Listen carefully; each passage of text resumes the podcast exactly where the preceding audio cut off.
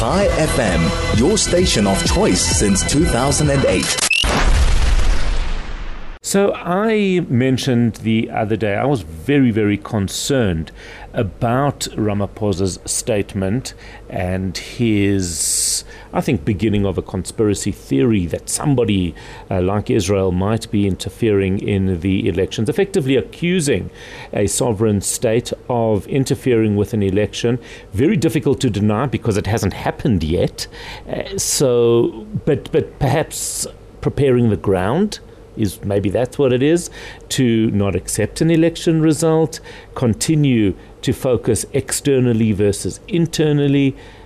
To me, that's very dangerous. I was bothered by the fact that our local media barely picked this up. I think it's a massive, potentially a massive story, and I wanted to understand a little bit more about it. Professor Andre Duvenhage. He's a political analyst. He's joined us before. Professor, very, very good morning. Thank you for joining us. How are you? Morning, Albert. I am fine and uh, ready to talk to you, sir. Awesome. So, the I mean, are you as disturbed by these types of comments as I was? I feel like I'm living in a another universe because our press, our publications barely picked it up. Uh, yes, I was busy with uh, television interviews in Randburg when the story came through that uh, the security agencies in South Africa mm-hmm. is on full alert because there's a danger of what the president and others believe could be an attempt of regime change. And it was driven by dangerous external forces. And uh, my honest assessment of the situation at the moment is that from an external environment, I think South Africa's position after the International Criminal Court case against mm-hmm. Israel is without any doubt a lot more difficult. And uh, there are economic and financial implications to it. For example, what Magnus Heistek said that since 7 October last mm. year, 1.4 trillion rand in investment has left the country. So there are dangers in that environment, but I haven't picked up in any way an attempt to uh, to uh, degrade the regime or to force uh, the, the country to its regime change. Then after that, I picked up the story, and it was said to me that uh, the Mossad unveiled a connection between Iran and South Africa, payments done mm-hmm. from Iran for South Africa and for the ANC in particular, uh, paying their debt, and then secondly also paying for the criminal court case in The Hague. And then also that South African banks are involved. The banks were named, mm-hmm. and there were also accounts for Al Qaeda. Now, this will have far reaching implications. If this proved to be true, this will have far reaching implications for South Africa internationally. Mm. I think it could affect the AGOA agreement. To give only one example, and it will position South Africa firmly within the, the, the, the structures of those states that are opposing the West and by implication Israel. So that is what I know about the content.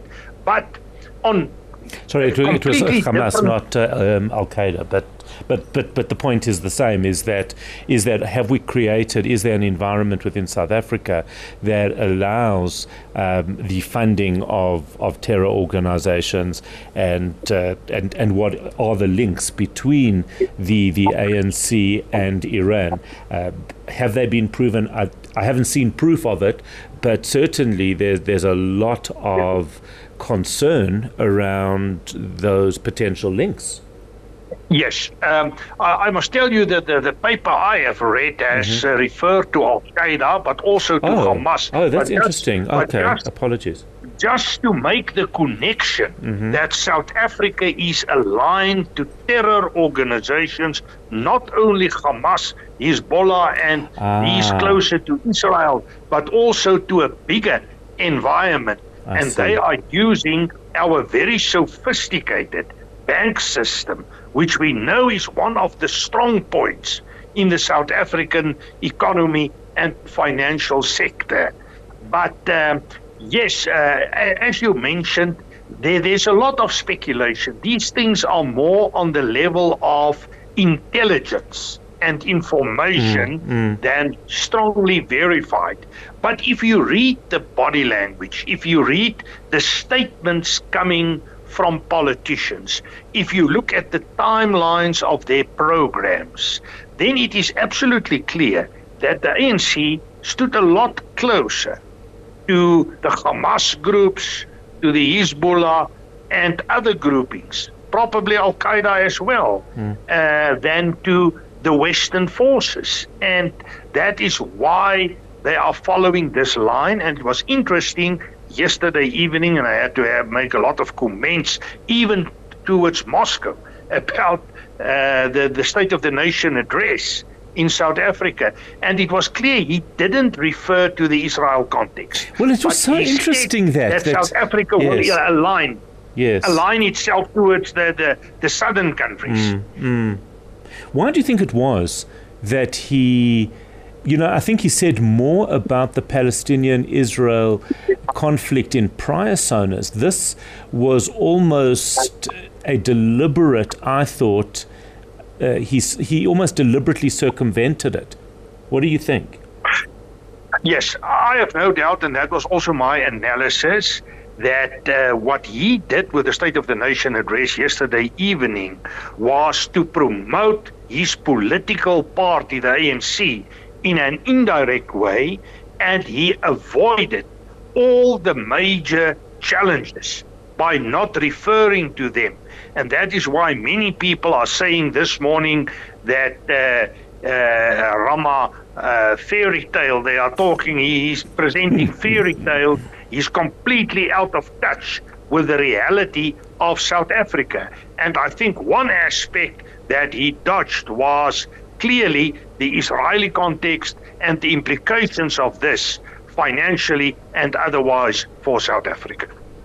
Yeah, it, it is really fascinating to see the that uh, that that he did avoid it. Do you think that they are concerned about anything coming to light?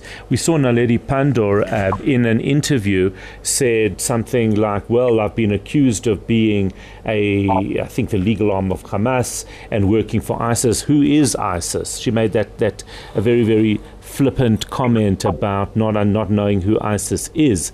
Uh, do you think that that was, and she was quite um, almost snarky in the way she was responding. Do you think that that was a deliberate attempt to push it away? Why do you think they're not dealing with this? Well, uh, I have seen an Naledi Pandor in Muslim clothes, and it seems as if she is orientated towards the Muslim religion. Right. And by just presenting herself in that way is giving a lot away. But I believe that there are huge concerns within the ANC that the connection with Iran and specifically finances coming from Iran towards the ANC will be problematic. And my take on it was that the whole argument of regime change mm, was mm. a bit of a counter on the former.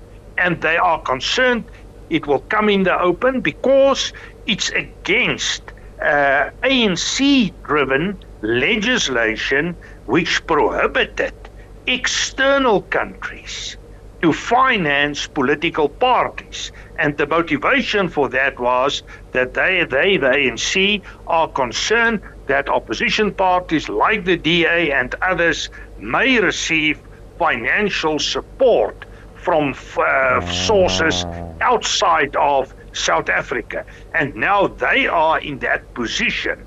And the best way to deal with this is to create an enemy. And now the enemy is the West and other countries. And if you have an enemy, you can present yourself as the better one uh, measuring yourself against the enemy you are putting forward. And uh, my assessment is that that was the logic behind the scene and the reason for the comments coming from the presidency as well as the position taken by Naledi Pandor. Mm. Which is so fascinating because, of course, ironically, it's the very thing that the ANC is doing, is trying to uh, interfere with another country. So that is very, very um, ironic indeed. We do need to leave it there. Professor Andre Duvenhage, political analyst, giving us his view on the ANC using the ICJ case to push for a regime change or new alliances before the upcoming elections. It's 847.